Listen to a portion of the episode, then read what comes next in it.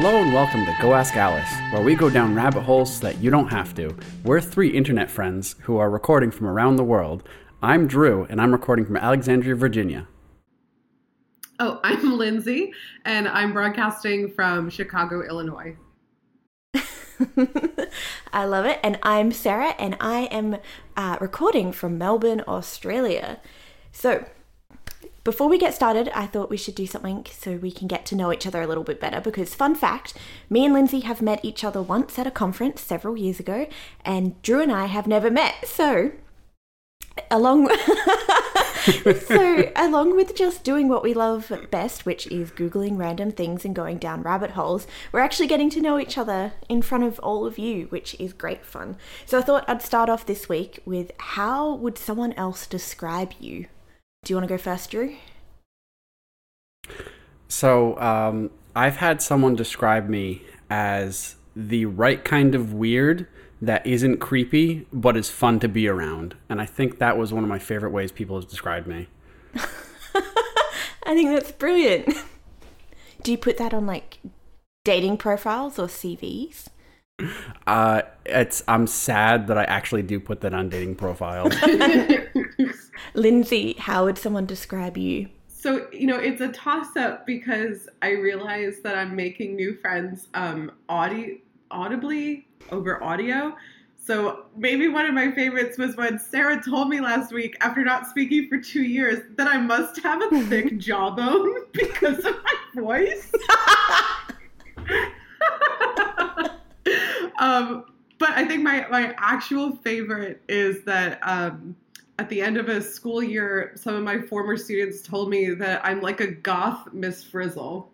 oh, oh my that's god good. that's the best compliment ever That's very good. And, and what's funny is like this student was like in her late 30s and had kids. So, you know, it's not even, even like a passing, like, you know, 19 year old's comment. This was like a well thought out, like full adult was like, You're a goth, Miss Frizzle.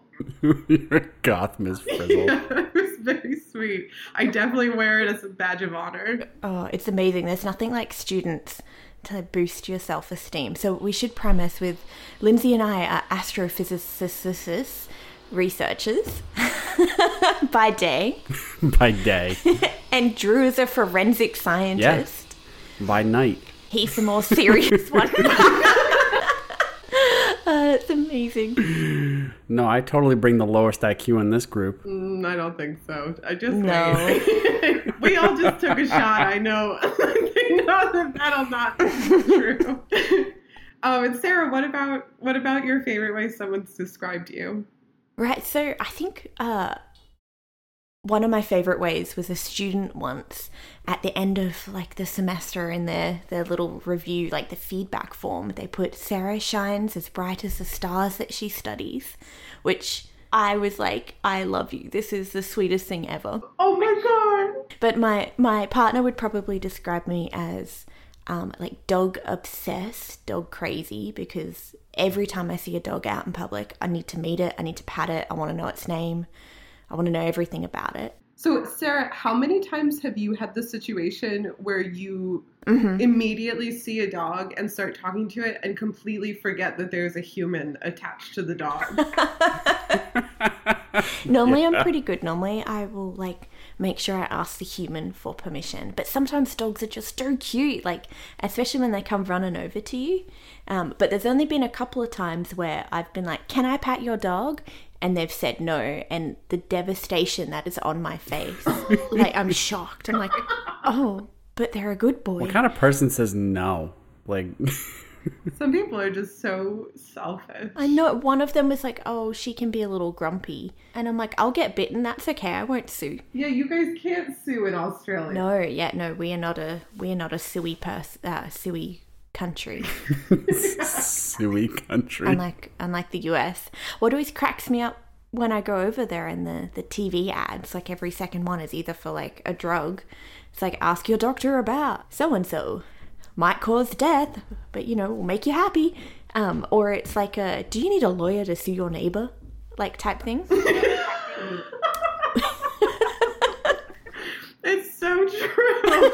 I, I like you know you know like when you go back home you know, if you moved out far away from where you grew up and then like you realize things are different that you totally took for granted. Yeah. I, I noticed once I was in a pizzeria and these kids were fighting and one of them just stopped and was like, I'll sue you. I'll sue you. it's incredible. No, down in Australia, it's more like a "I'll stab you." Oh. At least we're not all we're not all stabby, but where, where I grew up, the train station was like terrifying, um, and that was a very real situation. Was if you saw people fighting, someone might might get injured. Might get stabbed. You won't get sued, but you'll get stabbed. Australia. I never watch people and think, oh my god, one of them's gonna sue the other one. like I'm never. That's a lawsuit right there. anyway, uh, the premise for our uh, podcast is going to be that every week we start out on a particular Wikipedia page. Um, this is all happening behind the scenes where we agree on a Wikipedia page and then we just start clicking on links. And um, the rule that we have for ourselves is if we find ourselves reading more than two paragraphs, we have officially found it interesting. And we then have to finish reading the entire article and write it up to share with everybody else. So, pretty much in a nutshell, we all start in the same place and we end up in wildly different places that we have each found interesting. That's right. It's like a a show and tell, but with no show, just tell. I did this. I'm not going to show you, but I did it. So, you know what? Actually, before I even reveal where we started, can you guys tally up the number of clicks you've made from our starting point? I'll give you a second. Sex. Two, three, four, five, Oh my god, so I took nine clicks. nine click. Oh, nothing was impressing you, was it? Yeah. You're hard to please. it's all for you guys. I put in that work for you guys. oh, I'm excited. Okay, what is what is this week's rabbit hole? Where are we diving in from? So we all started on cannibalism, the Wikipedia article for cannibalism. Drew, where did you end up? So I ended up on the term reciprocal altruism. Oh my god. Uh, I ended up on Valentina Tereshkova. Wow, that is a beautiful name. And I hope I hope she's not problematic because then I'm gonna feel like a dick. Problematic. She she's not problematic. She's more of a legend. All right. I also ended up on a female individual. Um, her name is Elizabeth Charlotte. Oh, I don't know who that is. Neither did I. So why don't we um, why don't we do person concept person? Maybe that would be a good way to break it up. A little concept sandwich. I like it. yeah, concept sandwich. Okay, I like it. Do you?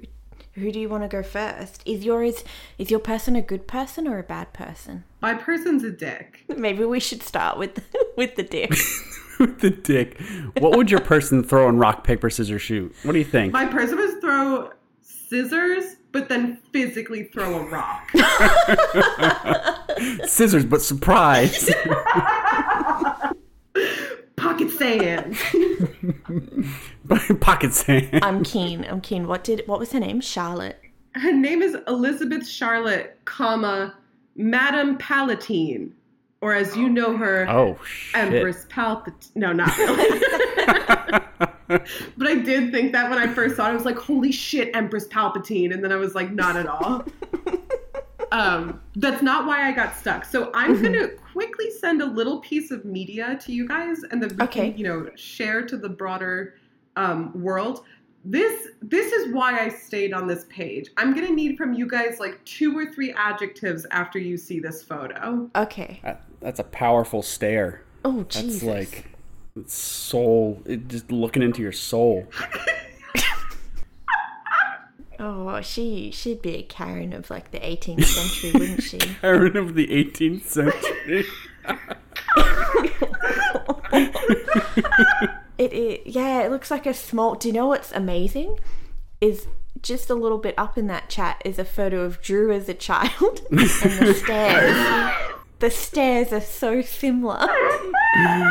Oh my god. No. No. Stop You've it. got better hair. What kind of what kind of fascinates me is that this is a copper engraving. Like somehow someone captured this emotion in copper. That's incredible. Good on them. Yeah.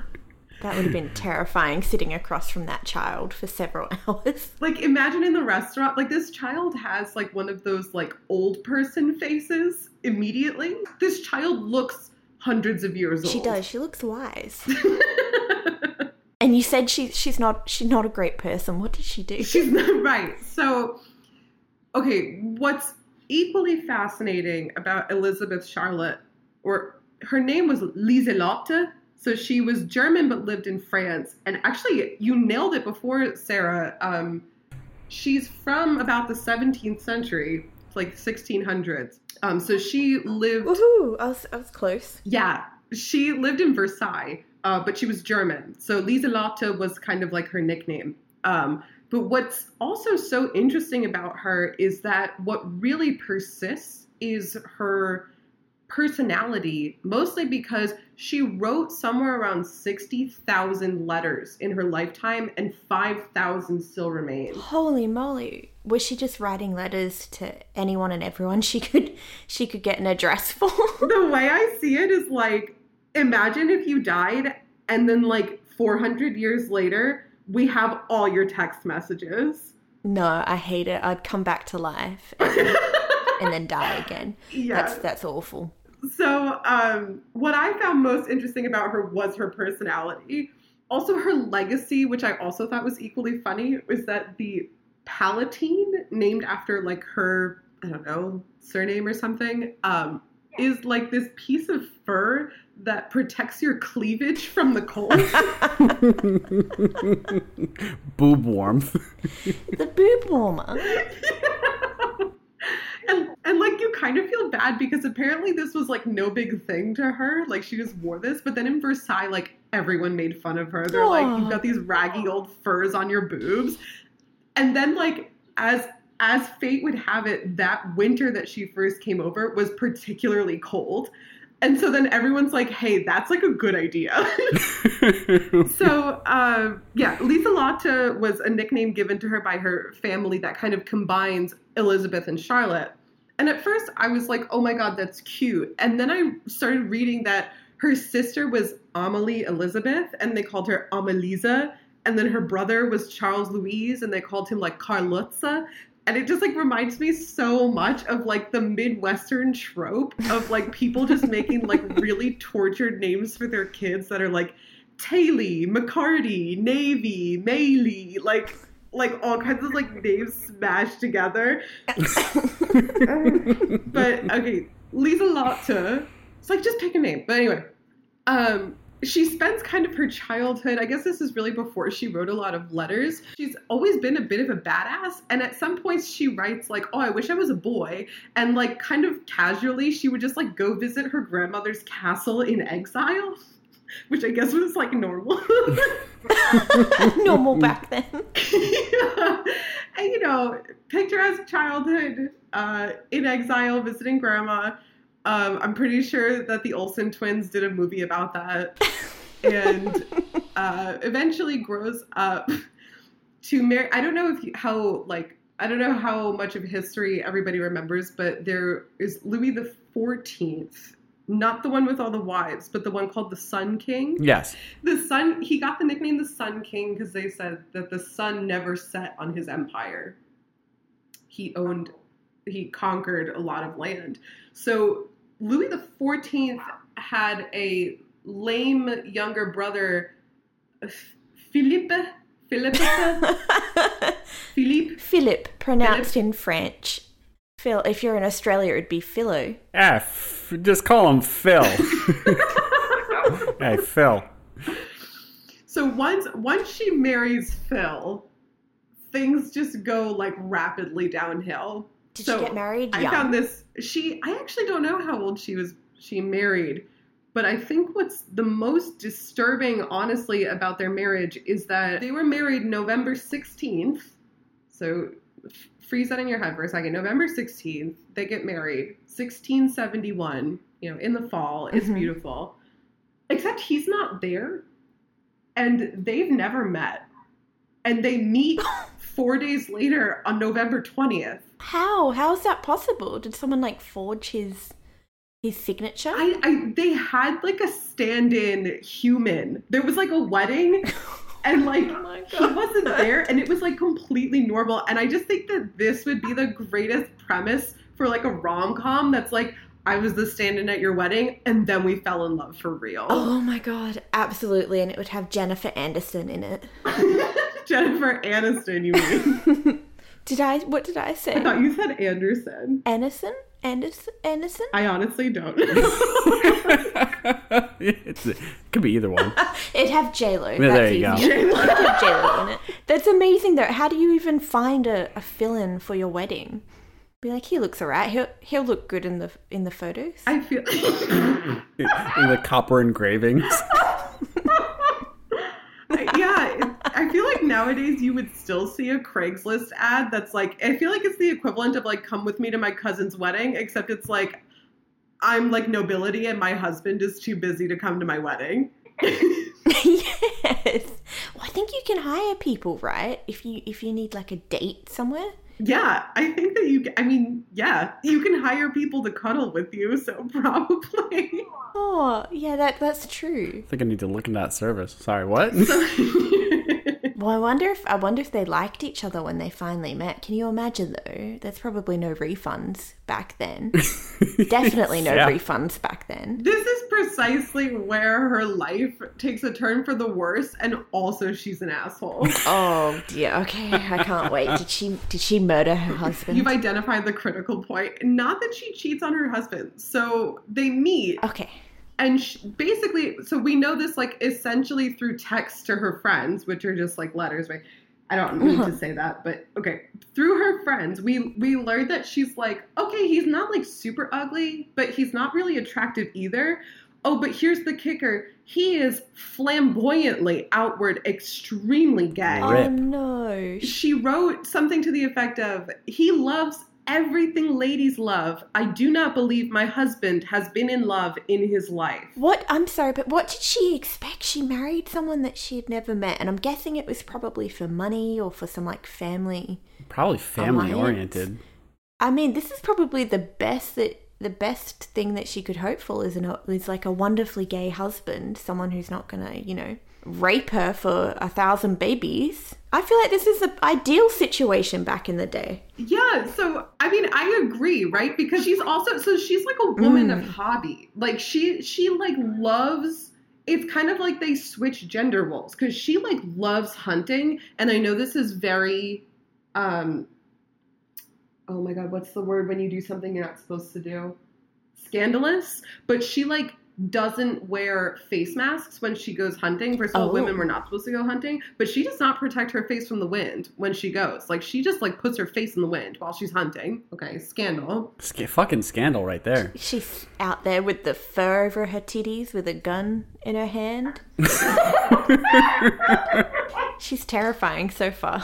she's with that like demeanor of of like the Quaker Oats man, but in a small child's body. Oh, that is a thousand percent it. She does look like the Quaker Oats man. she told she wrote in one letter that she had a bear cat monkey face. As a child. Oh, at least she was self aware. At least she knew, yeah. but um so she right so she marries a gay man and yeah you would think this is ideal because she's got her own hobbies. And you know also like in addition to hunting and doing other kind of like traditionally masculine things she's also into like antique coin collecting which is fucking baller. But then additionally she bought three of the newest gadget. Would you guys like to guess what the newest technological gadget was? Newest gadget. This was 16? No, 17? 16 let's say she was married 1671 so let's say late 1600s Um, what was new tech in late 1600s is it like a horse and cart? Like a, a fancy cart? it's a fucking microscope She's fucking. She's a scientist. That's amazing. She's like a rich old man. yes Yes. So she you would think this is ideal because it's like great, I've got this gay husband who stays out of my way and I can just look through my microscope and ride horses all day. but instead, she's bitching about him to her friends and instead of just writing like, "Oh, he's gay" and that's the end of it, she goes to really seal the deal, really paint the picture. She goes, "He has a small mouth and feminine teeth." Oh, do you have a photo of this poor man? Got them feminine teeth. You, you can spot a gay man a mile away by his feminine teeth. So immediately I'm like, wow, like she really had a chance there. And she was a dick. She's awful. Right, exactly. Yeah, this poor guy. And I mean, it's not like he had any other choice apart from being married and pretending to live the, the expected life, which is so messed up. But this poor guy, his mouth and teeth didn't do anything. And so then, you know, you you could think maybe like, okay, maybe people weren't very woke back then. But we also have from her letters that she's describing the the spectrum, the the like heterosexual to homosexual like spectrum. And she's like, there's people all over that like, you know, she's like, there's gay, straight, bi, like there's she's like Mm. describing the the fucking rainbow and you're like wow wait a minute so she's like pretty woke like she gets it that that like gay is a spectrum and then she says the world is even worse than you thought Girl, you almost had it right until that end bit. it's like you have it in your hands and just fucking crush it fucking ruined it. Oh my god.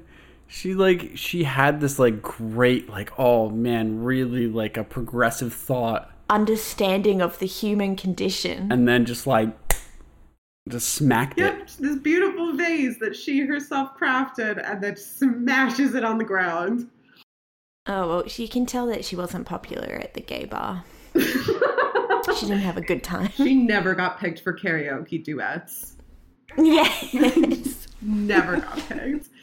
And I feel like this is this is like another small detail I'd like to add amongst her hobbies is that she was known for walking very fast. Like King Louis the Fourteenth was like, that woman fucking walks fast. She like, books it. like other people in Versailles could not keep up with her because she walks so fast. Oh my god. there's a lot to there's a lot to uh, be entertained by in Versailles, obviously, Oh. because she's like walking very fast. But while this is going on, her her husband, her her mate, uh, Philip, has not just one predominant gay lover, but many gay lovers, and one of them is this character named the Chevalier de Lorraine, and Oh, that sounds fancy. it does. And this guy is like textbook villain. So he's very oh, everyone's very open with their homosexuality. And Philip and the Mhm. Chevalier have numerous affairs with younger, older men and form this like French nobility woman hating cult. how? It, it all stemmed from his crazy, scary wife. I don't I don't think that's true. she walks so fast, I just want to hate her with my friends. oh my god. They honestly though this cult was like pretty pretty bad so they had they called it a secret homosexual brotherhood which same but then they also swear an oath to renounce all women but then they would go so far as actually inflicting violence on women. So there's like really no good person in the story. It's like up till now you felt bad for the husband because his wife walks so fast but now you're like oh they're like beating women because they they have issues. Wow, they're all very, very troubled souls, aren't they? yes. I'm really sorry to drop this on you like in a list like by the way. As fast as charlotte herself oh my god. Like she must have smelled so bad. But anyway so yeah. I think everyone back then did. drama drama. Oh wait. Okay we're gonna come back to that. Okay that's like a lindsay special. We're gonna come back to that. Okay. So so drama really comes to a head where louis the 14th finds out that his son was in the woman hating cult Oh no. and he's devastated. So it, I guess back then you don't really like ground your kids; you just send them to war. Oh Jesus. Yeah. Oh, okay. Yeah. So he sends his 16 year old son to war, and he's like super pissed, and the son immediately dies. Oh. And Lisa That's Lotta. that's got to be some heavy guilt. Well, you would think for Louis the Fourteenth, maybe, but Lisa Lotta Mhm. is the one who takes it really hard, and she's like, "That kid bore his soul to me. Like we were so close, and they were close enough that she knows who seduced him in the first place. The fucking Chevalier, her husband's boyfriend. Oh, you don't like the Chevalier because he's a bit of a. That's a bit pedophilic, isn't it? yep. He exactly. Her husband's boyfriend seduced her nephew. The king's son. Yep, yep. Into death. How? And did the Chevalier get punished? Actually, not that I saw. You kind of let's say yes. I have no idea, but let's say yes because I want him to be punished. let's hope. Let's hope he got Mm. punished. I actually didn't see that in the article because it was mostly focused on Lisa Lotta, and I have no interest in giving this asshole. More airtime. Yeah, Anymore? Yep. No. No more airtime. No more Chevalier. yeah, fuck that guy.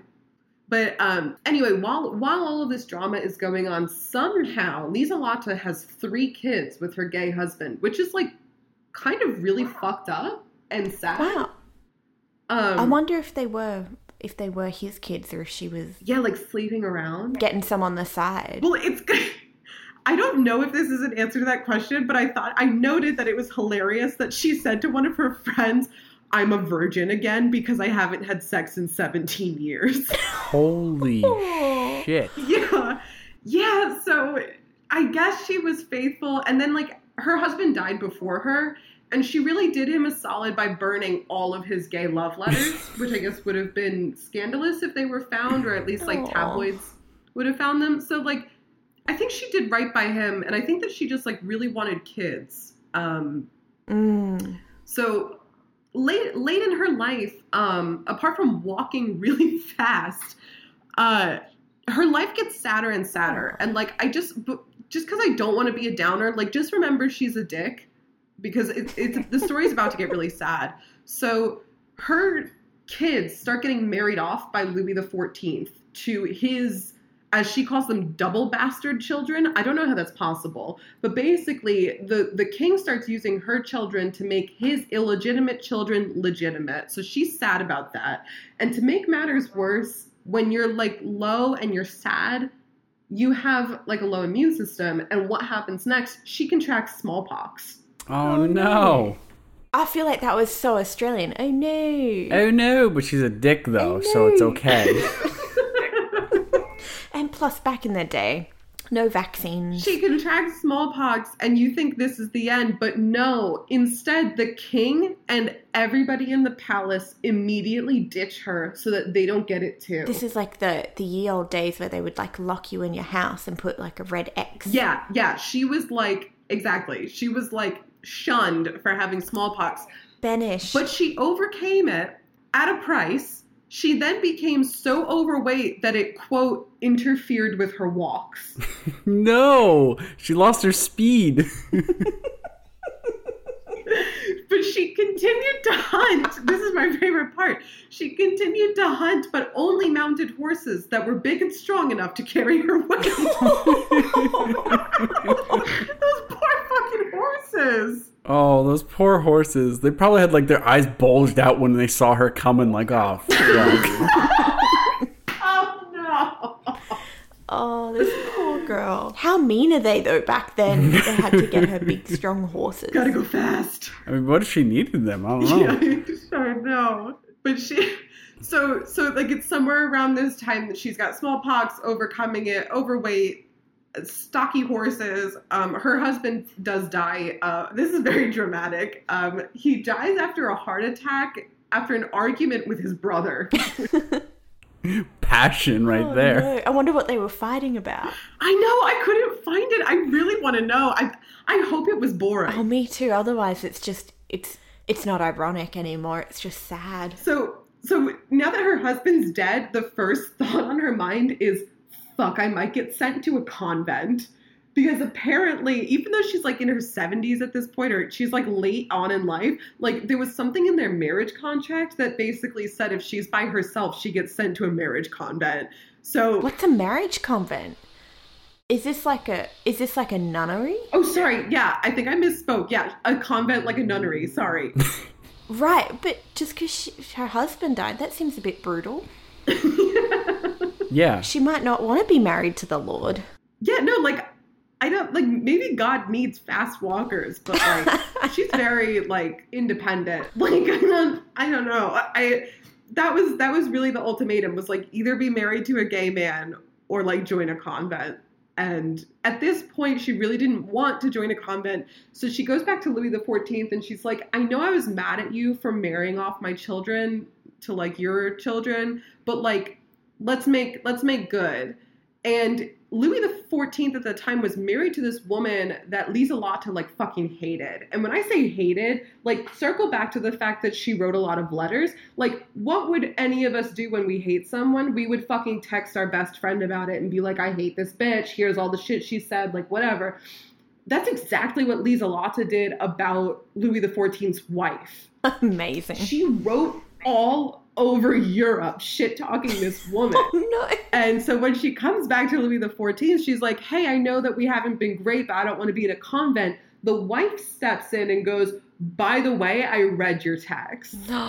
That's amazing. Yes. Kicks her oh. out of the palace. Not only that, though, but she read them out loud to courts all over Europe. Just did a speaking tour of her, of her trashy letters.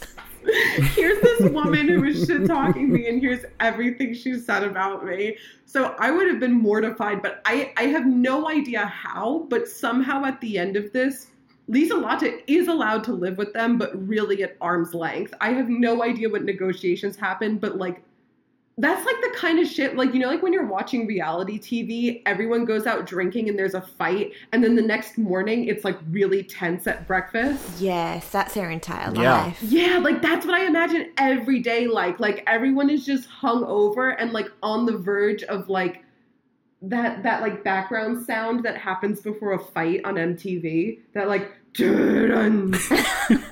dramatic like I don't know. Zoom in on everyone's face. Zoom in on her Quaker face. Everyone's face. She's just glaring, glaring at the wife, looking at her and said, I wrote what I wrote. I did this.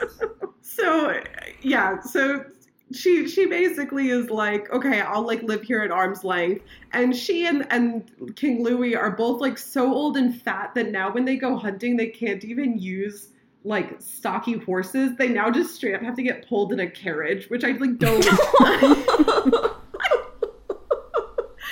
anyway so that's like i wanted to i wanted this story to be through the lens of of hunting and horseback riding to show this woman's life i guess you've seen to show the progression. yeah, you've seen really the different edges or sorry the different stages of uh how fat she gets and finally at the end like versailles is kind of like not a thing anymore because she outlives Louis the Fourteenth and and Versailles gets packed up ready for his son to take over later. So she goes and lives with one of her kids. And I just love that to the end she's such an asshole because she's still like living in a palace, but she wakes up and this is what I promised we would get back to, like the smell thing. Like as a person like Lindsay, I am fascinated with like potty humor and like ancient toilets. I love the history of going to the bathroom. Oh my god, you'd be so fun to do like an ancient Roman and Greek tour with. Be like, excuse me, sorry, I need to see where they chat. Show me the toilets. I would, oh my god, like I just want to know how people did that on a day to day basis. Like I real, I really am so fascinated, and I think potty humor is very funny. Anyway, I know that's like very stereotypically American, but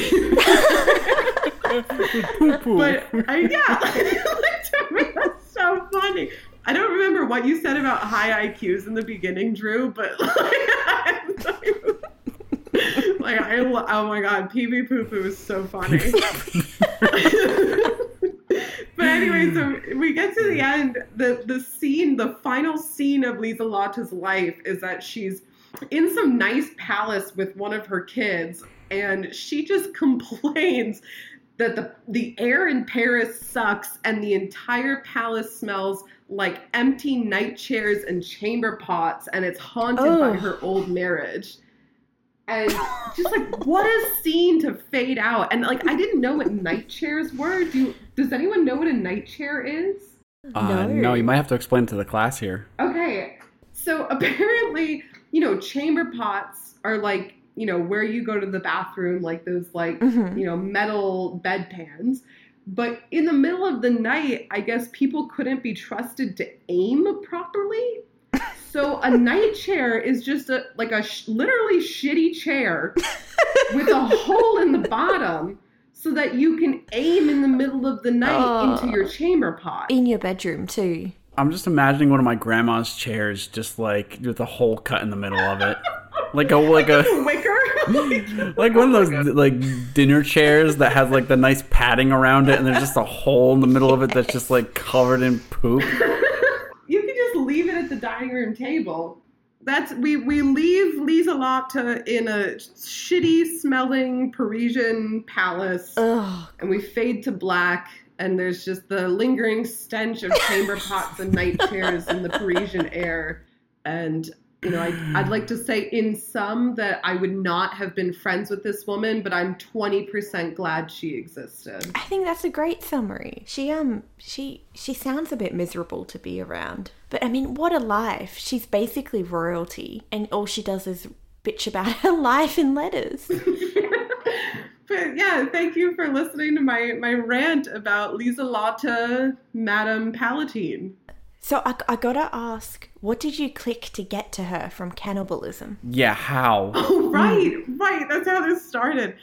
Um, so interestingly, I started. I clicked on gate, like G A I T, like the walk, Like a there walk, was- yeah, Oh, I guess she had a good gait Well, I guess that's true.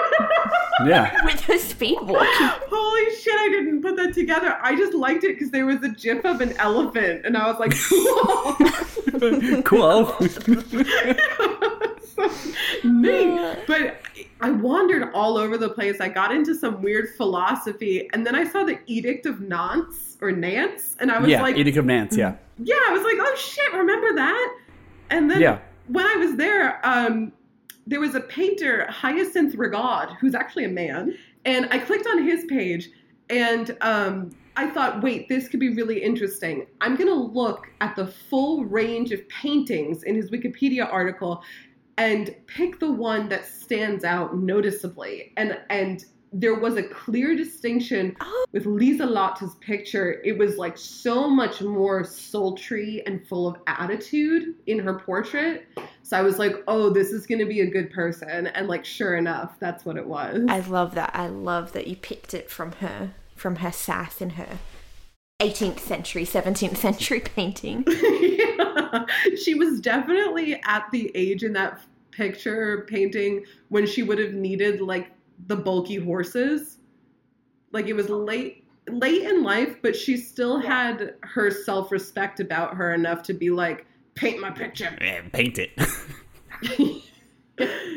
yeah. So that's this individual that lived at this time.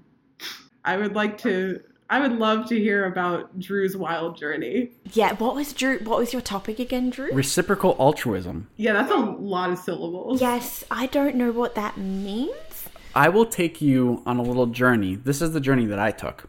So I started at cannibalism and went to sibling rivalry, and then from sibling rivalry to parent offspring conflict. Then from parent offspring conflict to parental investment. The man Robert Trivers. And Robert Trivers, I ended up with reciprocal altruism because he actually came up with the term. And so um, he's a he's an evolutionary biologist, and that was super cool. And I actually thought about doing my little uh, little tip tap type report on him, but um, I thought the idea that he put out was actually not cooler than him, but kind of cooler than him. You know what I mean? So the actual not like a full definition of it, but it's basically when one um, one animal, I'll just say animal at this point, one animal um, lowers their fitness to help another animal out, and then the receiver of that, in return, does the same for the you know the the donor of the um, I'll just call it like donor and the recipient. So the donor lowers their physical fitness to help the receiver, and then later, at a later date, the receiver ends up doing something similar for the donor. So it's like a, it's basically tit for tat kind of uh, altruism. Basically, like a Lindsay Lohan in Mean Girls scenario where she pretends to not be good at math.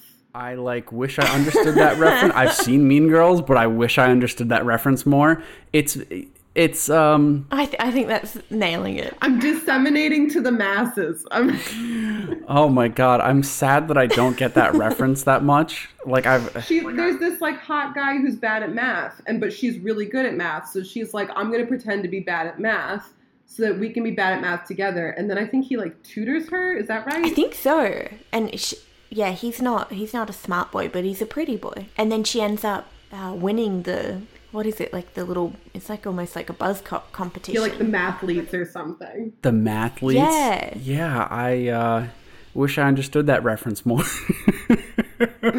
I'm sorry to interrupt. no, no, that's fine. Like it's it's um I don't know, to me, so like the idea of reciprocal altruism was just kind of nuts that it exists in nature. You know what I mean? Like it's it's nuts that something would, you know, in a survival situation reduce its its physical fitness to help something else out, like to help another animal un, like completely unrelated. It could be even different species out, and that's what was like completely nuts to me. You know what I mean? Do you have a favorite example? I have four favorite examples. So, Oh, yes. but Does any involve dog? Dog? no, no, sorry, none of them involve dogs. Um, How about oc- octopi? I love octopi. no, none of them involve octopi. I'm sorry. I wish I wish it was octopi. I love octopi as well. Um, but like the the thing that kind of made me think about this a lot was um, it's a common idea in game theory, and that felt super heady to me. And then it's just like that exists in nature. This like heady idea of you know tit for tat. I hate that uh, tit for tat is gross to me. I just hate that phrase. Um, like the you scratch my back, I'll scratch your back mentality. You know that's like that's used Yeah. in game theory, and and that like that actually exists in nature. And they brought up the example. Can I ask a dumb question? Go for it. What is game theory? Game theory is basically the idea of like gamifying. Not I would call it gamifying the human condition, kind of just like um, trying to put ideas behind why people do shit. You know what I mean? Mm, okay, okay. So like uh, like the prisoner's dilemma, they brought up the example of the prisoner's dilemma that after a long enough period, um, you could actually end up with altruism from both parties because you know if you keep on failing, keep on failing, keep on failing, you might end up being like, hey, why don't we just you know actually cooperate and not screw each other over? And so that kind of idea was just like, oh, okay, I could kind of see how this would develop in nature. And then I looked at some examples, was like, oh, okay, this makes sense. So um, the first thing I want to do before we get into this is kind of provide a good, solid definition because, you know, I feel like a term needs a definition. And so um, Christopher Stephens, who studies the philosophy of biology, which is like a nuts, you know, another nuts topic to me, um, provided four conditions for reciprocal altruism. And so, one is the behavior must reduce the donor's fitness relative to a selfish alternative. Two, the fitness of the recipient must be elevated relative to the non recipient. Three, the performance of the behavior must not depend on receipt of immediate benefit. And four, conditions one, two, and three must apply to both individuals engaging in reciprocal helping. So mm-hmm. basically, the donor has to kind of suffer, the recipient has to, you know, benefit, and it has to not have like a direct benefit to Yeah. the person who's who's actually donating the uh, their fitness, basically. And so, Like they're gonna get like a free a free meal immediately out of it. Mm-hmm. yeah, exactly. Awesome. Um, so the first example that I looked into is uh, cleaning fish. Are these like the little little sucky fish on the sharks? Yeah, yeah, yeah. So this is a this is a small fish that cleans a larger fish by eating all the crap that accumulates on the larger fish. And by crap, I don't mean actual crap. I mean just like a bunch of stuff. Um, and so uh, typically this is viewed as uh, a symbiosis and not a reciprocal altruism and you know you'll you could say oh you're breaking rule number three you're getting an actual benefit but there is actual reciprocal altruism in this example so um, the host fish allows the cleaner fish free entrance and exit and does not eat the cleaner fish after the cleaning is done and the host actually sometimes chases off possible dangers to the cleaning fish. So in this example, the host is actually the the um, the donor because what's happening is the host not only has to leave their environment, but the host also has to you know defend these fish and has to let them, you know, clean and then not eat them directly afterwards because he could just be like, "Oh, cleaning's done. Boom, you're like you're done. I'm gonna eat you now." Because these fish literally like swim inside of them. Yeah, they go inside their mouth, don't they? Yeah, exactly. This is it's almost like if you were to go to the dentist. I feel like if yeah, Oh, Dentist. yeah, eat, eat your dentist, but then your dentist like Bite his fingers off. chases chases away someone trying to kill you. Yeah, if your dentist chased away someone trying to kill you. Exactly. Yeah. It'd be a very very stressful dent- dentist trip. How about you know? I feel like I'm having a, an easier time imagining that if it's more of like a like a dental hygienist leprechaun that can like fit in your in your mouth a little bit easier, carry around, and then like it you know you spit it at people attackers. Um, I don't think you. I don't think the donor fish spit the other fish, but um, so the the cleaning itself is actually essential to the host. So like if the leprechaun were essential to you, like you needed him to do it because in the absence of cleaners, the host suffers from uh, infections or he's also my he's also my accountant. yeah. My leprechaun accountant. you get the IRS on you. So um, basically, the the host will come to the same area for cleaning every time, and so these these cleaners basically set up a little little spot where they clean all the uh, the host fish and Little fish wash. yeah, a little fish wash, and so that's just a little little tiny example of of uh, you know a little altruism from both sides, and um, you know the the host fish gets a meal. And you know, sorry, not the host fish. The cleaning fish gets a meal, and the host fish ends up getting cleaned. And um, yeah, so typically that's viewed as a as a symbiosis. But you know, the chasing off of of dangers, and also the um, basically the, the cleaning fish stay in the same area to meet up with the host fish later and so that's actually a, a reduction in in their um, what is that their fitness and so Yeah. basically you're they're both sacrificing for each other to end up you know with this little cute little relationship that they have and so that's a little bit of uh, what this reciprocal altruism is all about That's adorable. yeah it's it's it's really cute and um, What what other examples did you find? Any furry, fluffy, cute little animals? uh, birds cute yes, birds are cute. Okay, so in birds, um, there's warning calls. So when a bird spots a predator, it puts out a warning call, Yeah. and it's like basically like, "Oh shit, there's a guy. He's gonna hunt us," and um, so that's considered altruism because it puts a big target on your back. You're basically, you know, y- you're Of shouting. course, they're like yelling that I'm Yeah, you're shouting "I'm here," but also, you know, you're alerting everyone. It's like it's like shouting "Oh shit, a gun!" Like, you know, that's the first person who's gonna get shot. Or a ghost. Oh shit, a ghost! um, Well, I'm just saying. I'm just yeah. If you say there's a ghost, and everyone's gonna be like, "Holy fuck, there's a ghost," and the ghost is gonna look at you like, "What the fuck?" dude, what the fuck? Why would you let me? You know, why would everyone? Why would you make everyone aware of me? Why would you blow my cover? Exactly. I'm just existing here. I'm not haunted. yeah, exactly. I'm like, I'm right here. Come on. It's like going to a party with a ghost, and the ghost is just like hanging out with you, and you're like, "Oh shit, a ghost!" And everyone's like, "What the fuck, dude? He's been with us for like an hour." Yeah, like be chill, man. Like this. Is, Be chill. Yeah, don't look at him. He's no different to us. Uh, so the warning calls actually let birds. It prevents the birds, you know, other birds from being eaten. And um, kind of the the cool part about this is that you know whenever one bird spots a predator, it will you know let out the warning call. And the the reason why this warning call is you know truly altruism is it prevents the uh, predators from getting experience in hunting in that locality and that species. And so you end up increasing the fitness of everyone by putting out these calls because you're not letting the predators get experience, which is just like, it's nuts to me. That's amazing. You know what I mean? Yeah, they're like docking experience points from like the cougar or the leopard or whatever is trying to get them. Yeah, because it doesn't, it can't, it, it can't hunt in that locale and it can't hunt that species, so it doesn't gain experience in either one.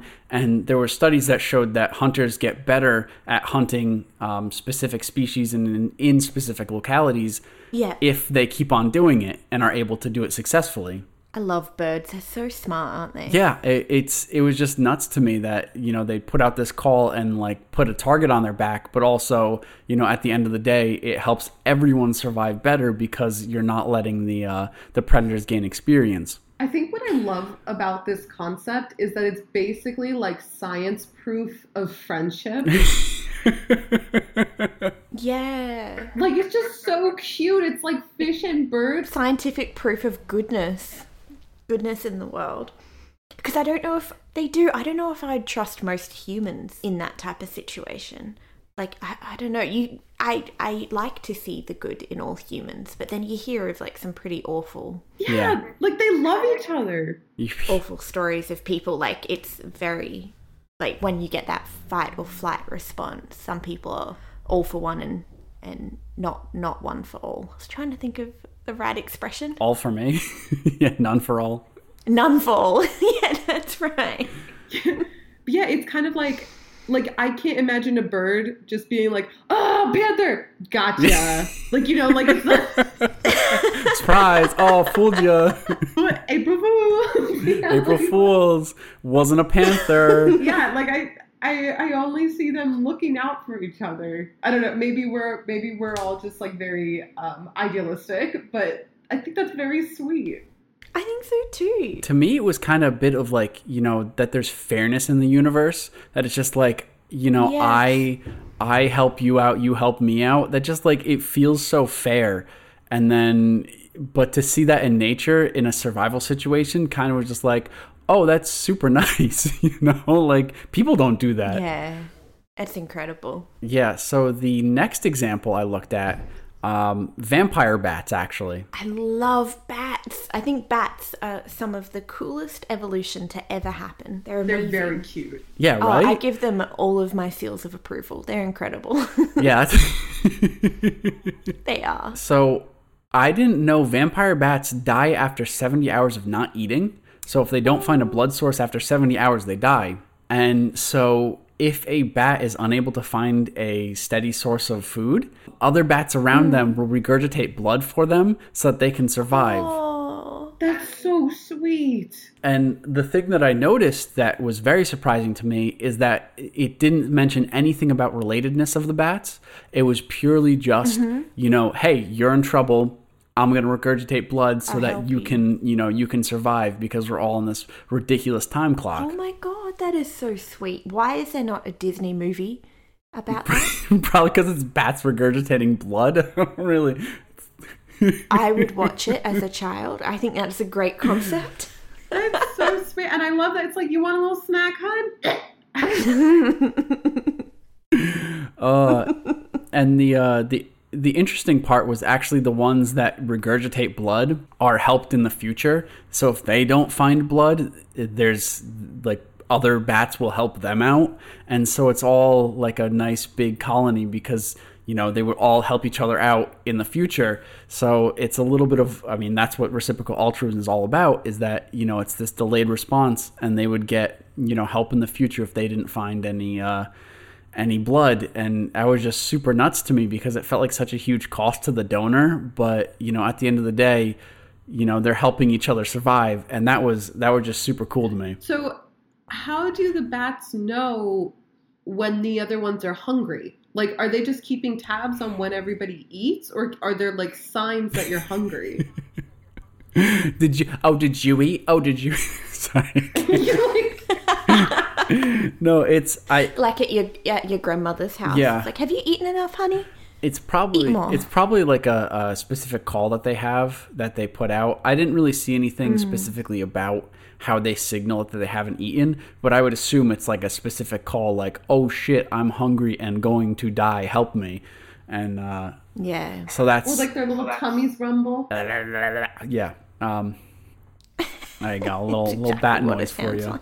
Um, and then the final example that I looked at was grooming in primates. So it goes it goes all the way up. Um, and so this was studied in vervet monkeys, and it showed that Yeah. when one monkey engaged in grooming, there was a higher chance that the other monkey that had been groomed would attend their call for help. So if you groom me, Oh, wow. I am much more likely to come and respond to your call for help, which inherently is like sacrificing a lot of your physical fit your physical fitness. Sorry.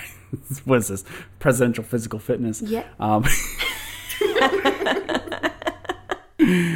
this is uh like your your your fitness by you know attending someone who's calling for aid because that could be you know danger it could be anything Yeah. and um, the grooming um, kind of it's like a, a social thing where if one monkey were to groom another monkey then they're way more willing to actually sacri- not sacrifice themselves but are much more willing to come to their aid if they need you know if they put out the call for help and that was um, I don't know. I thought it was a very cute example to end on. As uh, Yeah. you know, Do they have to be related in the in the same family? no, no, it's not at all. Wow. They're uh, this is actually not. Um, this was shown in non-relatives, which was even more nuts to me. All of this was non-relatives, and that was like super nuts to me. That is so sweet. Why is my stupid brain like there? That's Catholic guilt. Oh, t- that one monkey sacrificed for my sins, so now I'm gonna go kill myself fighting for them. did you go Um, to? a I was raised school? Roman Catholic. That'll do it. Oh my goodness. I, I wasn't raised Roman Catholic, but I went to a Catholic school and I absolutely have that weird Catholic guilt embedded Right? Like in my I'm putting, psyche. my- I'm putting myself in the monkey's shoes, monkey's paws. And I'm like, I'm like, oh my god! Like, you know, I see the monkey who groomed me in trouble, and I'm like, wow, I'm a piece of shit. I don't deserve to live because he's about to die, and he groomed me. he groomed me. He groomed Imagine, me. imagine if that's how you felt about your hairdresser.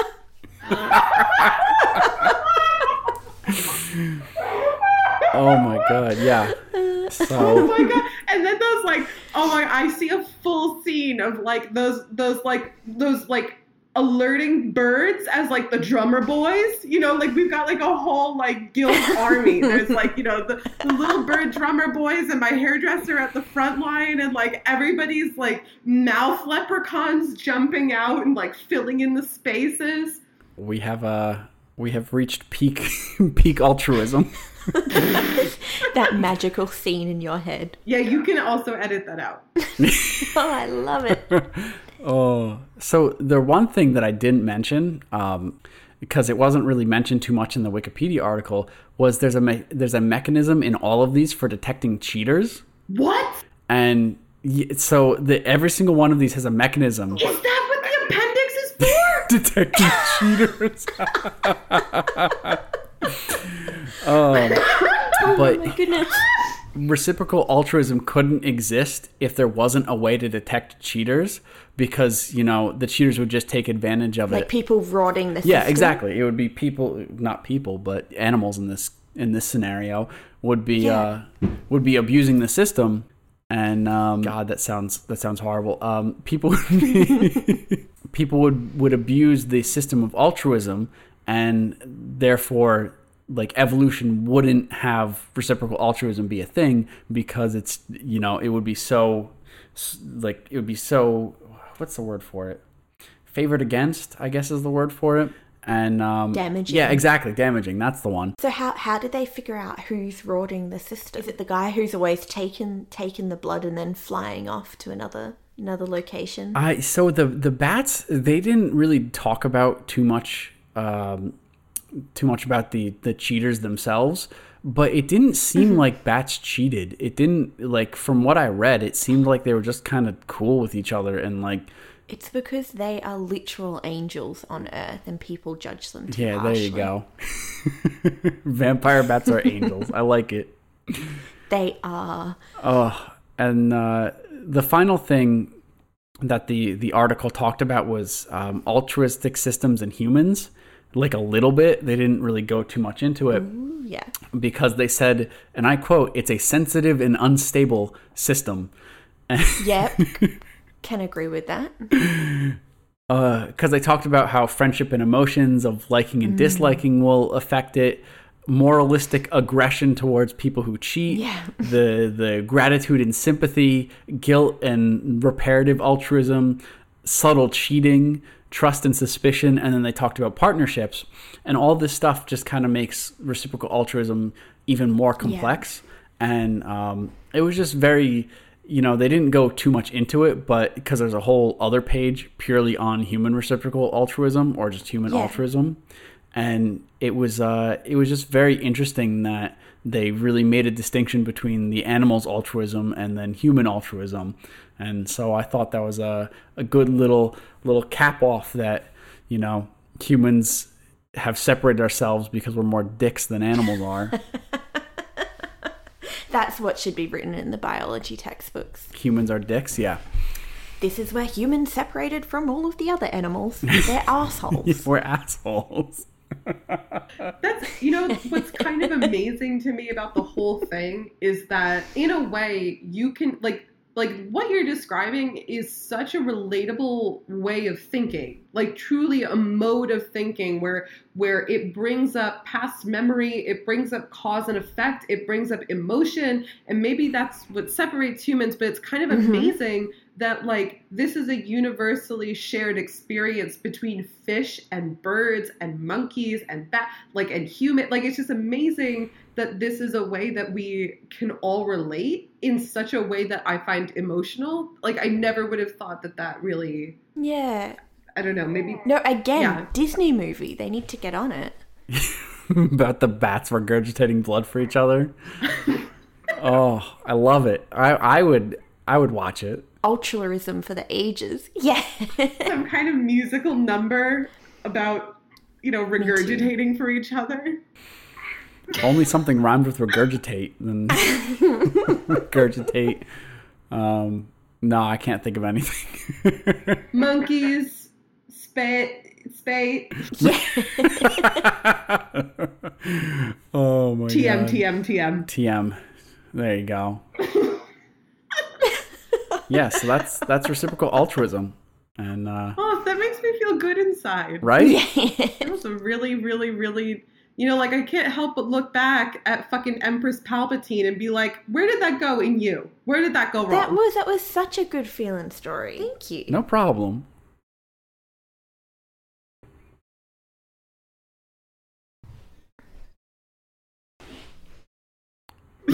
Yeah, where was your Yeah, altruism? where's your altruism fucking bear monkey cat, Mm. bear, bear cat, Bear yeah. monkey bear cat monkey lady? cat lady chili boob bitch. chili boo that's gonna become my new insult you chili boo yes. I love it. Well, my my person, my woman should help make up for some of the the not niceness of of what was her name?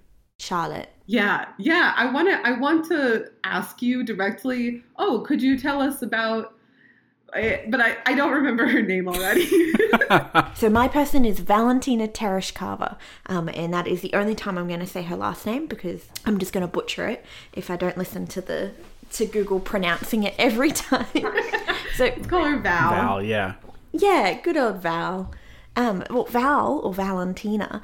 Um, I I got to her because I was doing just some random clicking. I started from cannibalism. I went to um, the wood frog because I love frogs. Along with bats, I love frogs, and apparently wood frogs. This is just a random fascinating fact that I thought everyone should know um, is that they're in a study when they took like tadpole wood frogs, the ones that were cannibals and ate their siblings grew up stronger and faster and just overall more healthy than the ones who did not. Oh hell yeah! I thought that was kind of fascinating and terrifying. That's terrifying. so metal. Yeah, it's metal. Absolutely, metal frogs. um, so that's kind of where my rabbit hole began, and I was clicking around, and they're found in Alaska, and then the Alaska was, I was going to say, um, colonized, but it's not colonized. They were invaded by the Russians because they were already native uh, indigenous people living in Alaska. So the Russians came over.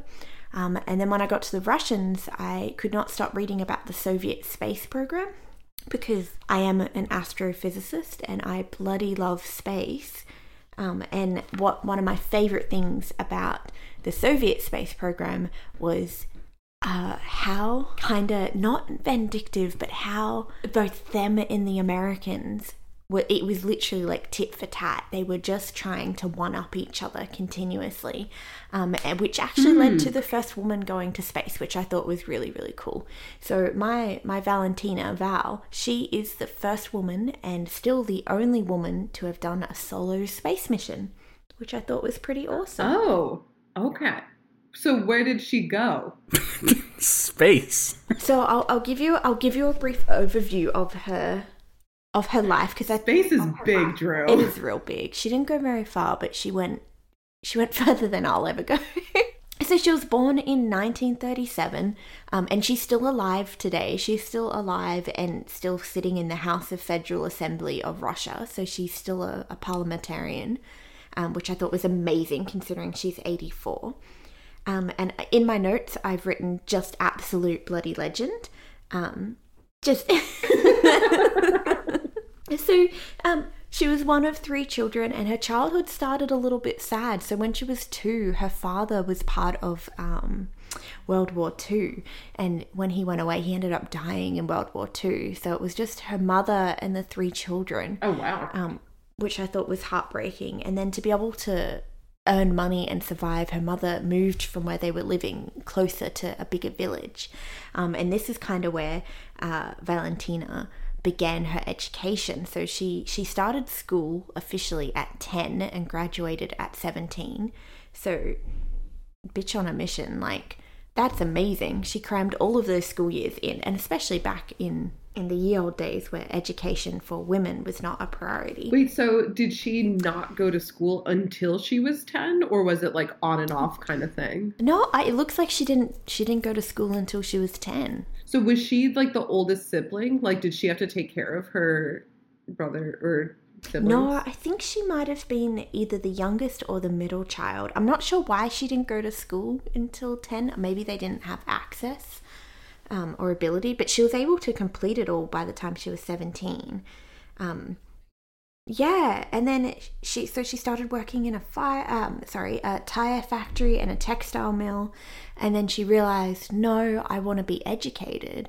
Um, so she was doing like a distance via distance education for like a higher education degree, which was awesome.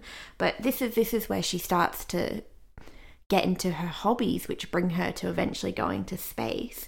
So she decided that skydiving looks pretty cool. That's Um, amazing. I'm gonna start skydiving, and this is in the the 50s and 60s where I I feel like even now I I have anxiety, but jumping out of a plane just seems bloody terrifying. Oh my god. I don't want to do that ever. it also just like never occurred to me that that that that pastime if we want to call it that had been invented by then like how long after the invention how long after the invention of the airplane were people like oh i'm gonna jump Eating out of themselves this. out. Exactly. And who thought of that? Who was like, eh, give it a go. I'll take I'll take a sheet. What could go wrong?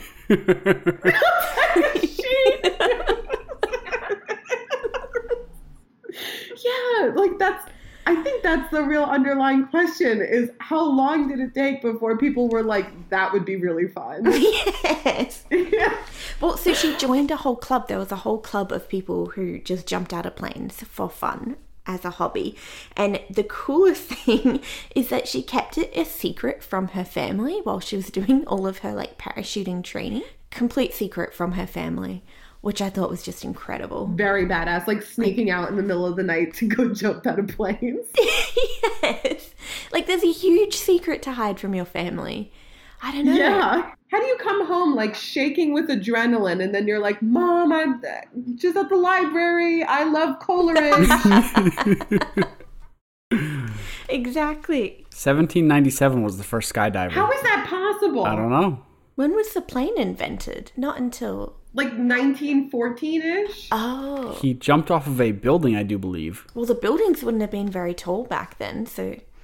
Did he survive? A jump of 2,000 feet, or maybe it was a balloon. No, it was a balloon. Mm, that makes more sense. Yeah, skydiving off of a balloon. Oh, skydiving from a balloon. Like, I realize that that's like, you know, comparable, but somehow that seems like the weenie version.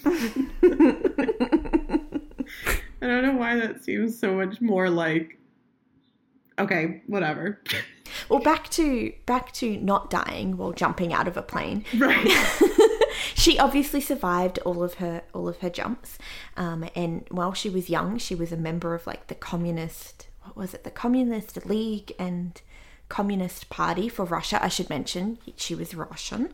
Right. Um, so I guess that was just normal back then. And so, uh, under her career, I've written that she didn't set out to become a spacewoman, um, and mainly because back in the ye old days, they they hadn't really thought of women being able to be an astronaut or a cosmonaut, um, because you know sexism and misogyny. Right. But it wasn't until uh, it was in 1961 that the Americans had uh, someone from NASA had spoken to a tabloid and had mentioned that they were going to be the first ones to send a woman to space. And so naturally, the Russians were like, uh, uh fuck that. We're going to be the first ones to send uh, a woman to space. And so the quote that they gave was We cannot allow that the first woman in space uh, be an American. This would be an insult to the patriotic feelings of the Soviet woman. And so, yeah, they felt very strongly about it. Um, and so, I feel like that's so much more progressive. yeah, You know, like it's for Damn the right. dignity of like of the women. the Soviet woman. Yeah, I thought that. And I was like, wow, I guess. and so then I did a quick Google to be like, were they super progressive? And no, not really. But Oh shit. they did they did want the patriotic feelings of the Soviet women to remain intact. So with that they, they said that they were going to take five women for the next group of the cosmonauts. Um, and then to ensure that the women were going to make it to space, they actually began training them before the male astronauts, which I thought was kind of cool. Um, but I thought I'd just read you some criteria uh, to see if you could have been uh, an astronaut woman back in the day, or you too, Drew, if you want. But this is the criteria to apply to being a cosmonaut uh, in the 1960s. I'm a lady. Yeah, Drew, pretty lady. yeah, Pretty lady. Um, so you've got to be a parachutist, which, Okay, I'm already out. yeah, me too. you have to be under 30, which, ding ding, I make it. Barely. Barely.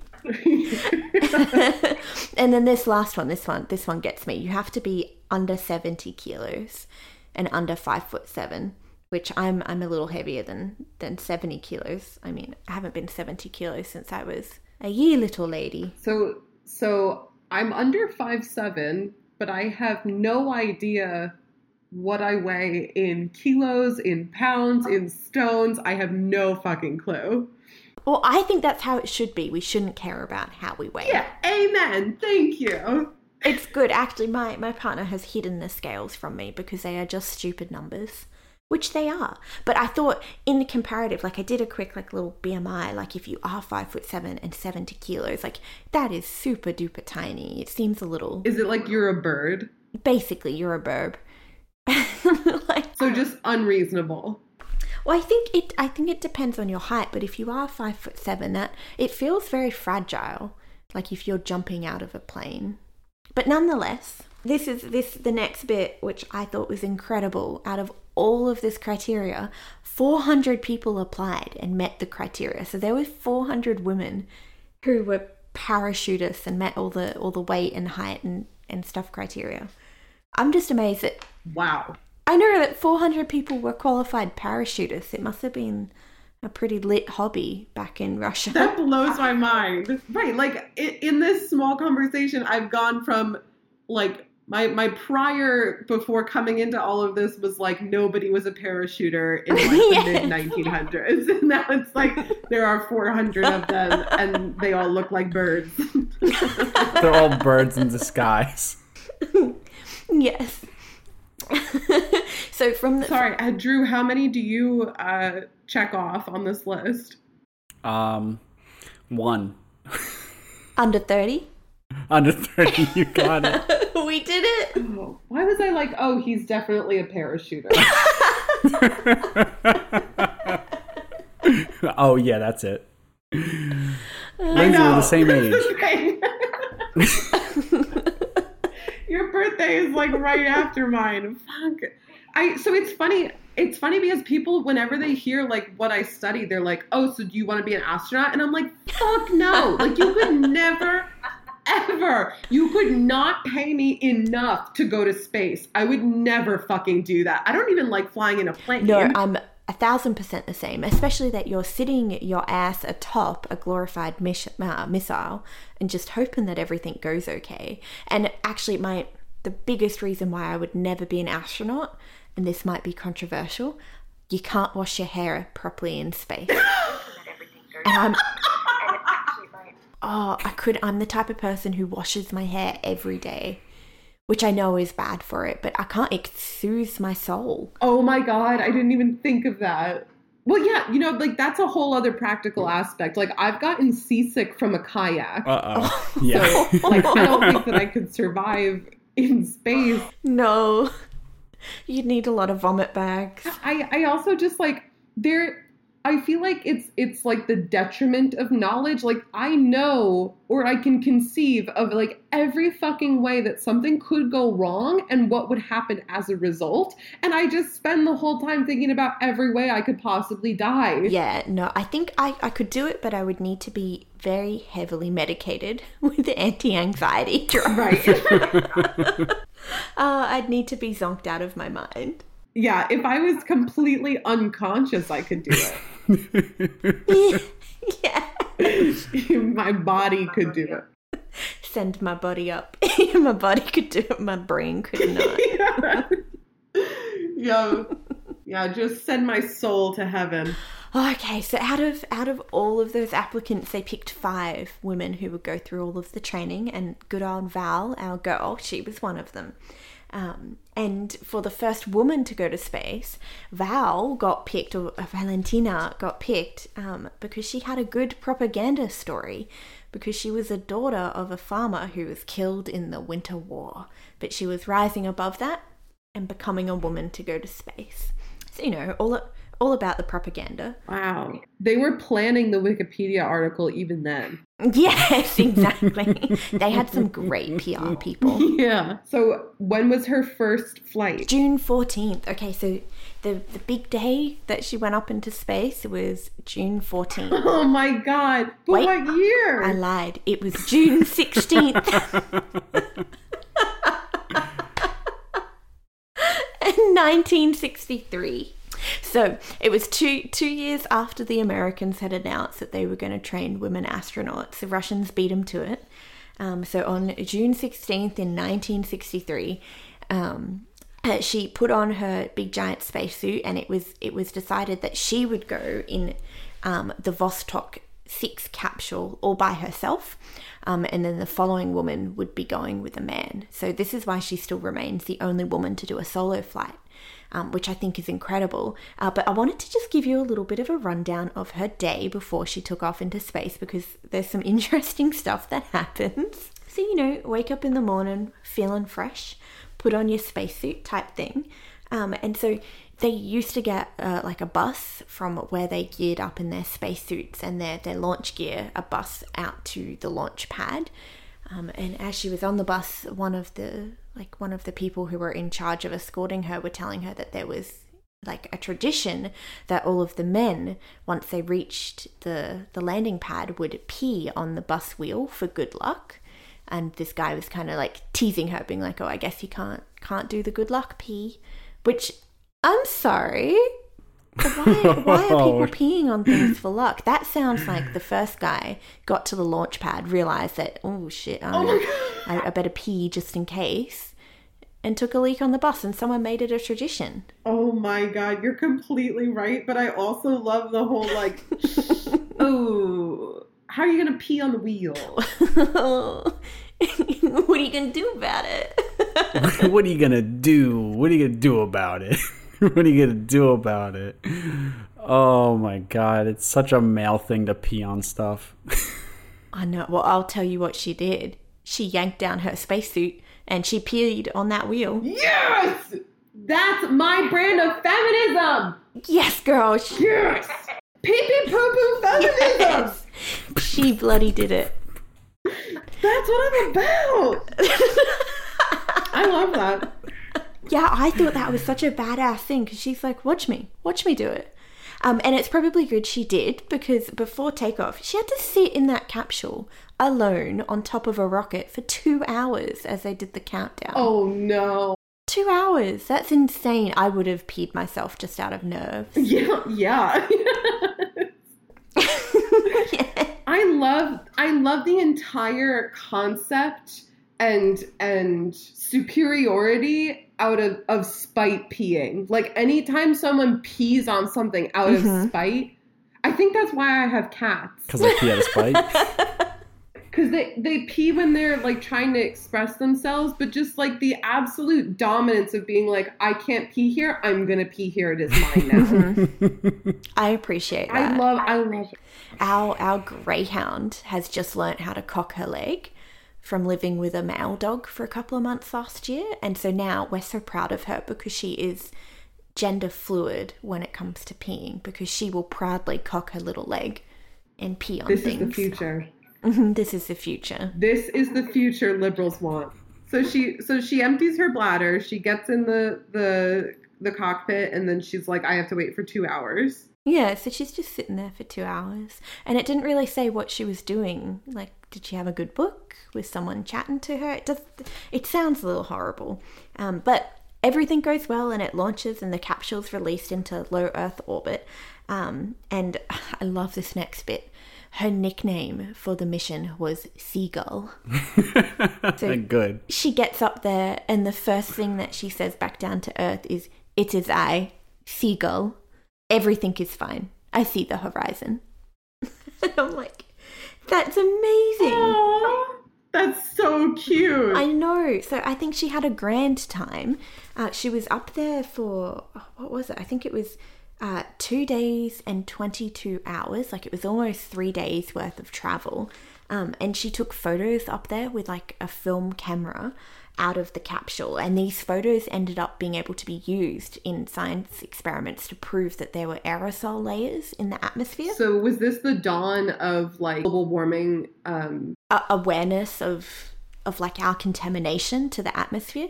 I guess it must have been because until then they hadn't confirmed that there were aerosols, um, like a significant amount contaminating the atmosphere.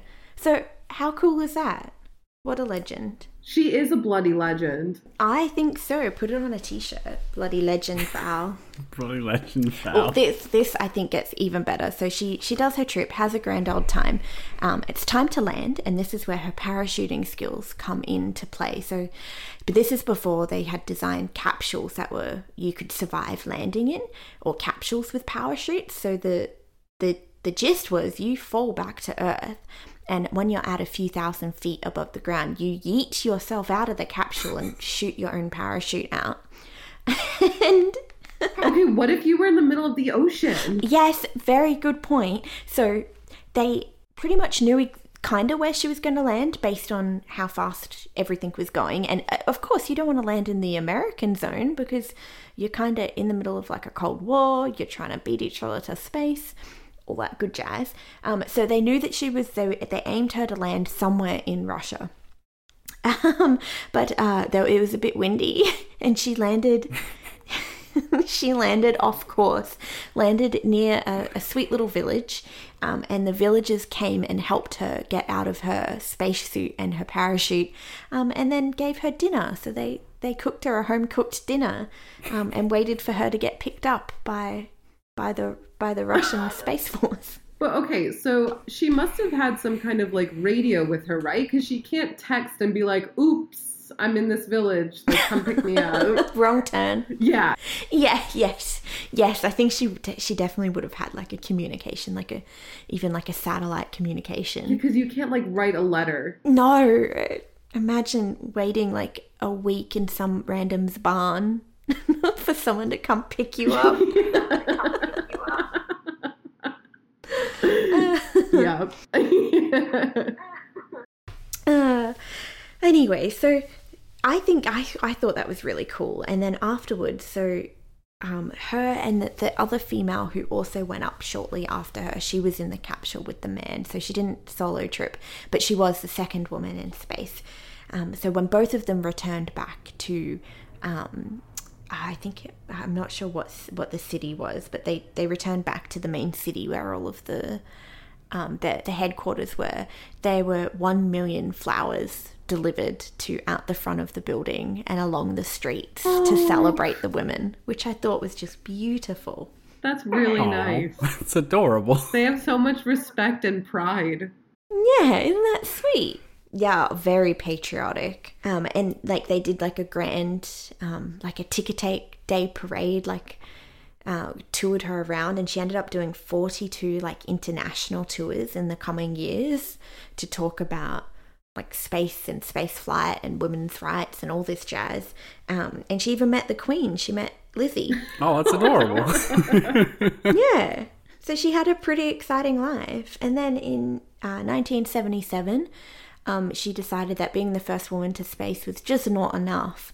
Uh, so she went back and she got her PhD in aeronautical engineering, which I thought was Oh just hell yeah! amazing. Wow. So she must have been in her 40s or 50s then. Um, that would have been because she she was born 37, I think you said. Yeah, yeah. So she would have been like late, late 30s. Why can I not do math? Yeah. So okay, yeah, late 30s or like in her 40s. Okay, yeah. I mean, still like when you're an when you're an international celebrity. Like I don't know, I can barely get my PhD now, but to also be, have to like, I don't know, be be an enormous celebrity. That's that's amazing. I know.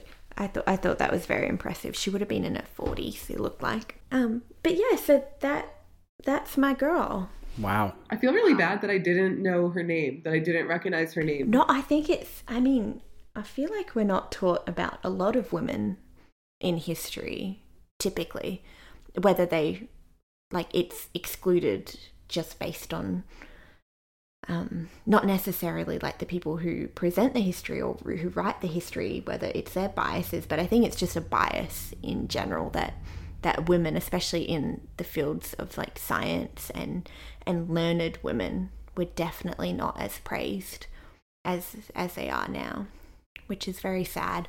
But also, I'm very proud to be able to talk about a badass woman. Yeah, I, I think also maybe too part of it is like maybe we, well, I say we as as Americans, but maybe it's it's something similar. I like maybe there's like this hesitancy to celebrate Russian science still. Yeah. Like I didn't I Mhm. didn't know until maybe just a few years ago that a a rover or that a spacecraft had landed on Venus and took pictures. I had no idea pictures of the Venetian surface Yeah. existed. Yeah, no, the Russian space program incredible. Um, and I think I think definitely very much that whole weird propaganda of the space race that remains. I feel even as an Australian, all all of our space history is really tied with NASA and with the American side of it. That's kind of amazing that there's still this reluctance to acknowledge that the Russians did a good job.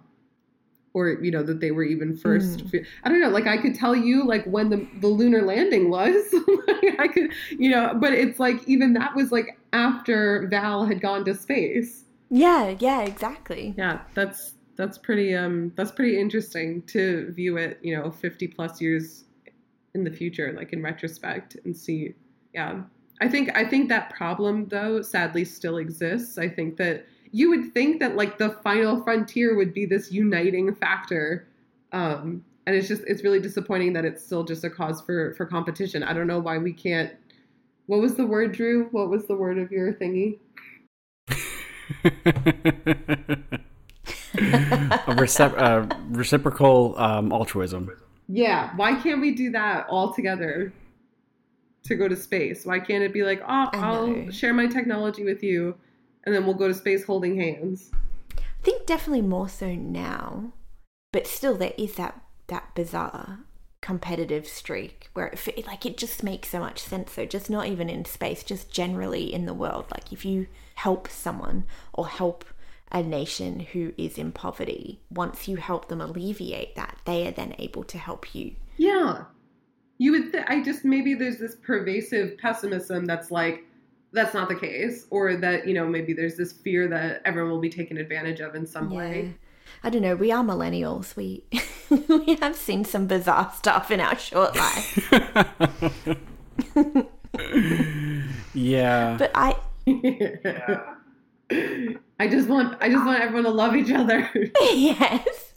Well, I think you summed it up nicely, tying the ultralism ultralism back to the space lady, and that your your lady she had none. She was a bit of a bit of a bitch.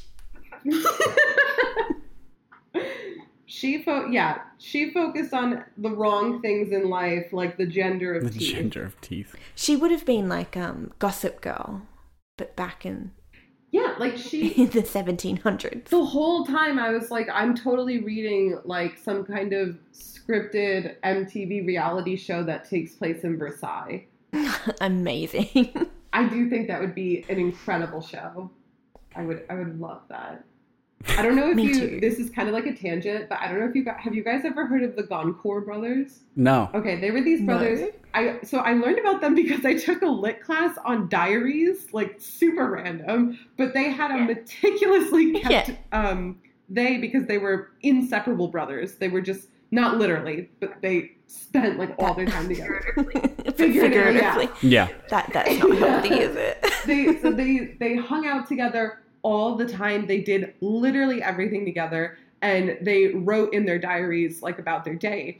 And they also lived at Versailles. And it's this like amazing I mean, when I say they did everything together, like I'm pretty sure they either had to sleep with the same woman or had to sleep with like twins. Like they were like those oh kind Oh my god. I don't even know if I don't even know if they were twins themselves. I totally forget. But it was like one could not be without the other at any given moment. And their diaries talk in like crazy detail about what life was like at Versailles. And it's shit like if the king sneezes or coughs, everybody has to react as if it's the end of the world because if you don't then it looks like you don't love the king so if you're not fainting Oh or my vomiting or like freaking out that the king could be sick then you don't care enough and it was just this like constant like one upping of drama and like displays of like horror and delight and like all over the place and it was just the fakest fucking place on the planet and i think this would make for an incredible reality show Oh my god. Oh, absolutely. Absolutely. That Yeah. would, it'd be like a badass Bridgerton type back in Versailles. I would absolutely watch that. Okay. Thank you so much, everybody, for hanging out with us. And uh, we hope that you enjoyed some of these uh, strange, let's call them byways that we've ended up on, because I don't feel like it's really the end of any kind of journey, but just a really long and weird one. If you yourself have found that you were zombie walking through the internet and ended up on a page you did not expect, we definitely want to hear about it. We are making a Twitter just for the show. We would love it if you would uh, at us or comment on any of our posts with where you have ended up. Anywhere that you found yourself watching on TikTok at three in the morning, or anywhere that you have sleepwalked into while you were procrastinating writing your next paper. Um, but for now, this has been Lindsay, Drew, and Sarah. Thank you so much for spending time with us.